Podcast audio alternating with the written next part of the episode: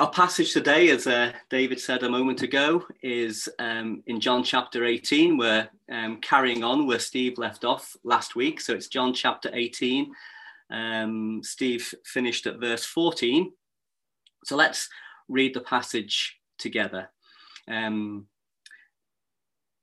and for connection, we'll start at verse 12. So I'm going to read down from verse 12 to verse uh, 27. Then the detachment of soldiers with its commander and the Jewish officials arrested Jesus. They bound him and brought him first to Annas, who was the father in law of Caiaphas, the high priest that year. Caiaphas was the one who would advise the Jewish leaders that it would be good if one man died for the people. Simon Peter and another disciple were following Jesus. Because this disciple was known to the high priest, he went with Jesus into the high priest's courtyard, but Peter had to wait outside at the door. The other disciple, who was known to the high priest, came back, spoke to the servant girl on duty there, and brought Peter in. You aren't one of this man's disciples, too, are you? she asked Peter. He replied, I am not. It was cold, and the servants and officials stood round a fire they had made to keep warm. Peter also was standing with them, warming himself. Meanwhile, the high priest questioned Jesus about the disciples, about his disciples and his teaching. I've spoken openly to the world, Jesus replied. I always taught in synagogues or at the temple where all the Jews came together. I said nothing in secret. Why question me? Ask those who heard me. Surely they know what I said. When Jesus said this, one of the officials nearby slapped him in the face. Is this the way you answer the high priest? He demanded. If I said something wrong, Jesus replied, testify as to what is wrong. But if I spoke the truth, why did you strike me? Then Annas sent him bound to Caiaphas, the high priest. Meanwhile, Simon Peter was still standing there warming himself. So they asked him, You aren't one of his disciples too, are you? He denied it, saying, I am not. One of the high priest's servants, a relative of the man whose ear Peter had cut off, challenged him, Didn't I see you with him in the garden? Again, Peter denied it, and at that moment, a cock began to crow.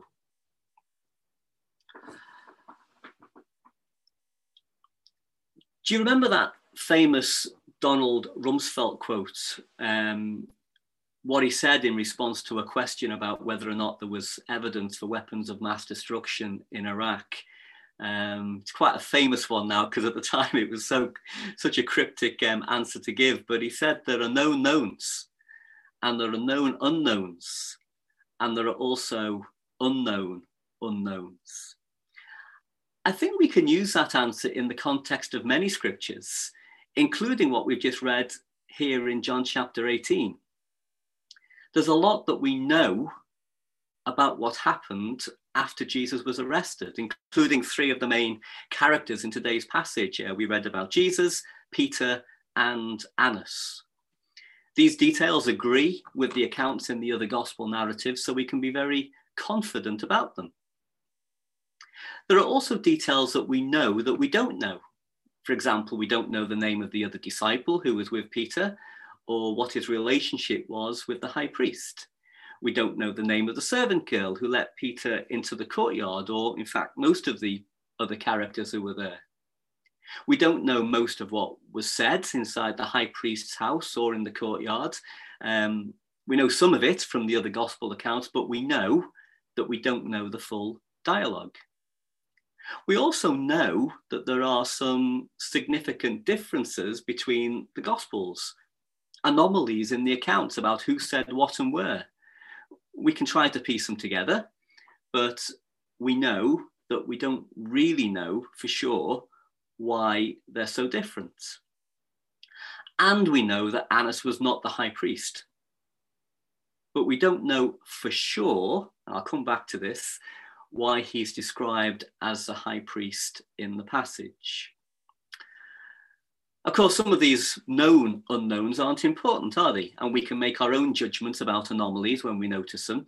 Uh, anomalies are just things that require further investigation. We can't always explain them, but it's often the case that we can. And often we can explain them quite confidently, um, as in the case of Annas, which, uh, as I said, I'll, I'll come back to a little bit later. But what about unknown unknowns? Oh, we don't know, do we? Um, but they must be there because sometimes when we study the scriptures, we really do get a sense that we're only scratching the surface. Um, of course, if we do see something beneath the surface, even if it's only the faintest of patterns or the hint of something worth digging into, we can start to ask questions about it. Um, but if we don't see anything to start with, then we can't even begin to ask questions. And my point here is simply that we always need a lot of humility when we come to the scriptures to know that we don't have all the answers or even all the questions. And therefore we, we should never rush to say this means this and, and, and that means that means that. We need to be very careful. But if we keep an open and an inquiring mind, or as I was taught in the audit profession, to have a restless curiosity. And if we have a prayerful willingness to learn, then maybe the Spirit will lead us to the questions we should be asking and maybe thereafter to the answers He wants us to find. So, one reason I wanted to draw attention to what we know and what we don't know from Scripture is because when we take a passage like we have today and lay it alongside the parallel passages in the other Gospels, they just don't agree. It's like the writers only heard the story second or third hand and then just filled in missing details themselves in the in the same way that we might talk about something that we'd heard about. And some say that's evidence that the Bible is not divinely inspired. Others say that anomalies like these are just honest mistakes but the uh, underlying story and the message of the Bible is still true, regardless of mistakes. And still, others will say that actually, each writer just wrote from a different perspective, and somehow, despite the apparent differences, each account is true, in as much as it matters, even if we can't explain the differences. And I guess we're probably all in that third camp with that, aren't we? Um, but I'm not talking about blind faith here. As I said, with, with research and study, many biblical um, anomalies can be quite reasonably answered. And that should give us the confidence to accept the things that we can't reconcile. So let me go back to Annas to give you an example of that, because I implied that we might have an error in the text here where Annas is described in verses 19 down to verse 24 uh, as the high priest, even though verse 13 says very clearly that Caiaphas was actually the high priest and Annas was just his father in law. And, and in verse 24, it says, um, after the first interrogation, Annas um, sent him, Jesus, bound to Caiaphas, the high priest. So there was only ever one high priest. Why does John get it wrong? Well, actually, he doesn't. Because Annas used to be the high priest, and we know from historical records that he was removed from office by the Romans. And it's quite likely that devout Jews, and we would consider John to be um, such a person, that they still considered the office of high priest to be a lifetime office, as it always was, and therefore it would be very reasonable for them to think of Annas as still being the real high priest and Caiaphas as just the high priest in, in name only. So my point is, it's an anomaly which might look like a mistake, but we have a fairly good explanation for it. And we don't always have answers that we can be confident about. Sometimes we do just have to speculate, but in faith, we have to give the text the benefit of any doubt and trust that despite the things that we can't reconcile at times, it still contains everything that God wants us to know. I hope you don't mind me going a little bit off piste with that, but it's important that we know that we can rely on the scriptures, and that includes knowing what to make of things that don't seem to add up. Because, as many critics of the Bible have pointed out, it really isn't very hard at all to find inconsistencies, anomalies, and apparent errors if we if we bother to look. So with all that in mind, I'm going to take John's account here as accurate, regardless of the different accounts in the other gospels. And I'm not going to say a lot about the anomalies as we go through. Um, I might mention them as we go along. Um, but hopefully you'll see that the things that we don't know or can't explain really aren't important at all to what we should learn from this passage.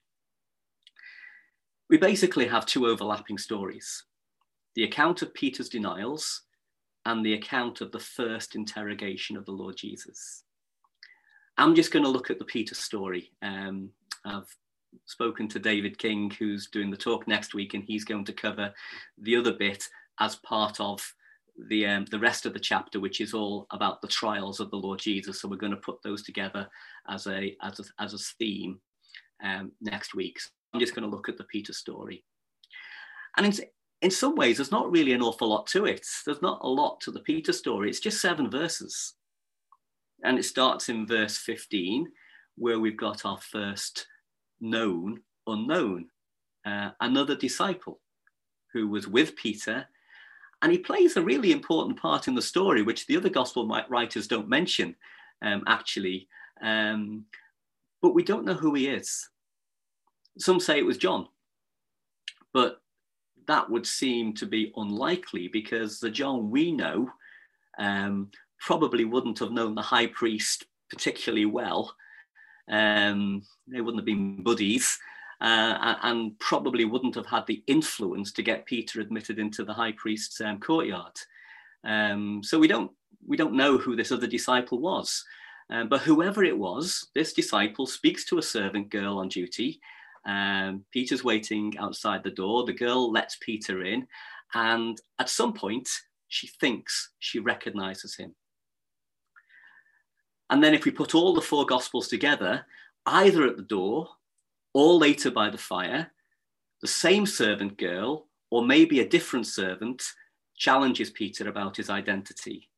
And we get the first denial. So, going back to my earlier point, it actually doesn't matter when she recognized him, does it? Or who it was that challenged Peter, actually, or even where the challenge took place. The key thing we learn is that Peter denied the Lord Jesus for the first time. The second denial was either at the fire, as John says, or as Matthew and Mark say, it was outside the gate. The third denial seems to be back at the fire, but it may have been made by several people, or it may be just one person who noticed his Galilean accent, as the other three Gospels say, or, as John says, it was a person, a person who saw Peter with Jesus together at the time of his arrest. And it could quite possibly be a combination of all those possibilities. Again, the details don't matter.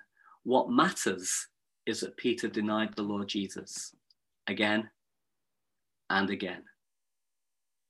And one thing's for sure even though we might not be able to see this event quite as clearly as we would like to, we know that Jesus did. And he saw it before any of it happened. As Steve was saying last week from verse 4, Jesus knew everything that was going to happen to him and how people would respond. He knew that his friend, Judas, would betray him.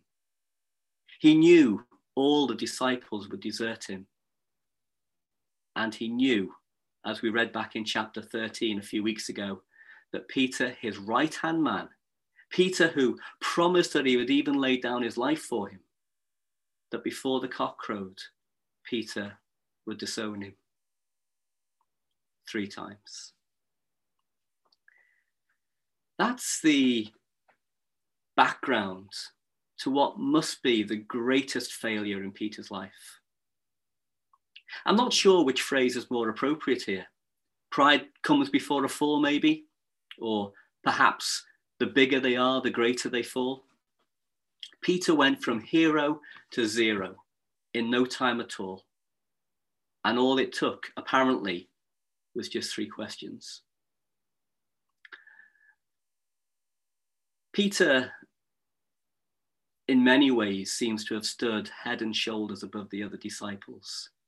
Throughout the Gospels, he's nearly always the one out front, the one who speaks the most, the one who seems to be the most brave, the one who seems to have been given special insight. And he was, he was certainly a leader among the other disciples.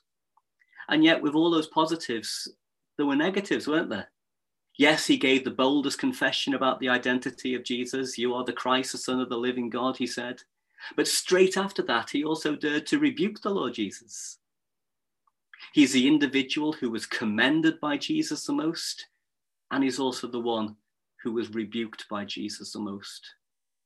He had the faith to walk on water, but he also had to cry out, Lord, save me, when that faith failed and he sank beneath the water.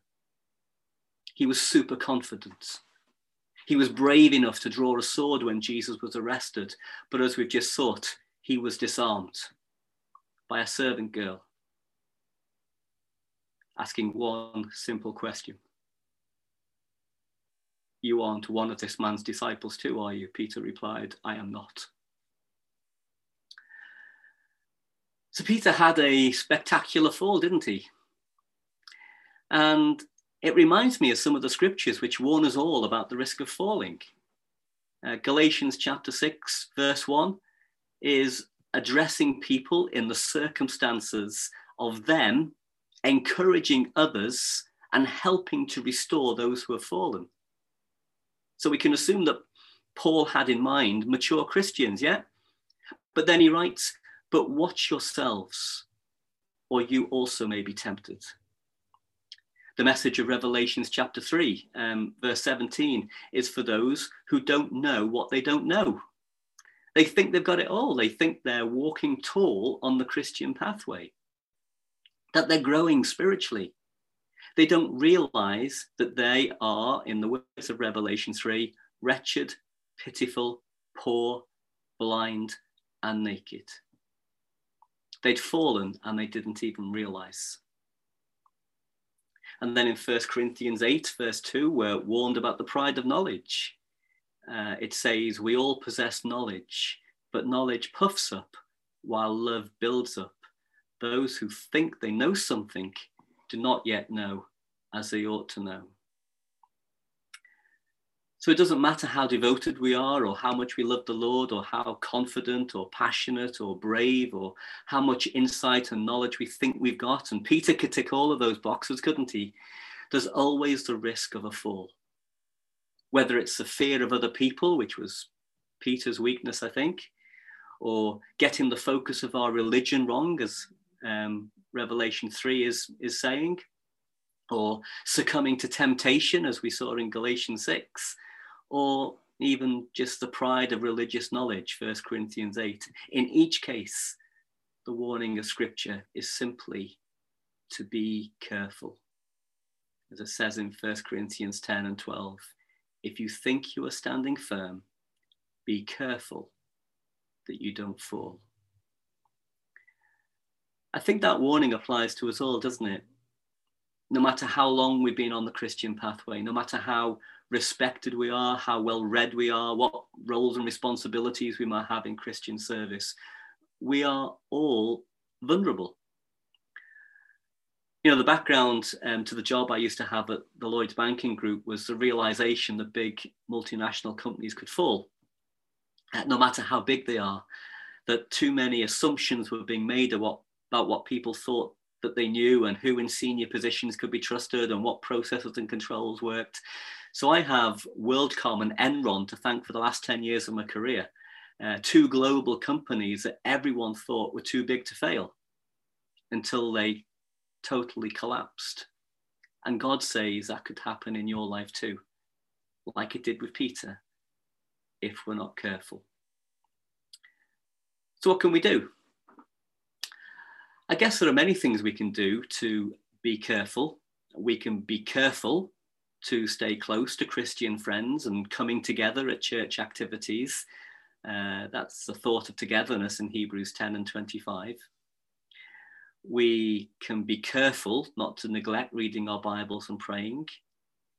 We can be careful to put our religion into practice, a phrase that uh, Paul uses in 1 Timothy 5 about family responsibilities, but it goes so much further than that, as we see throughout the book of James. There's no point studying the faith if we don't put it into practice.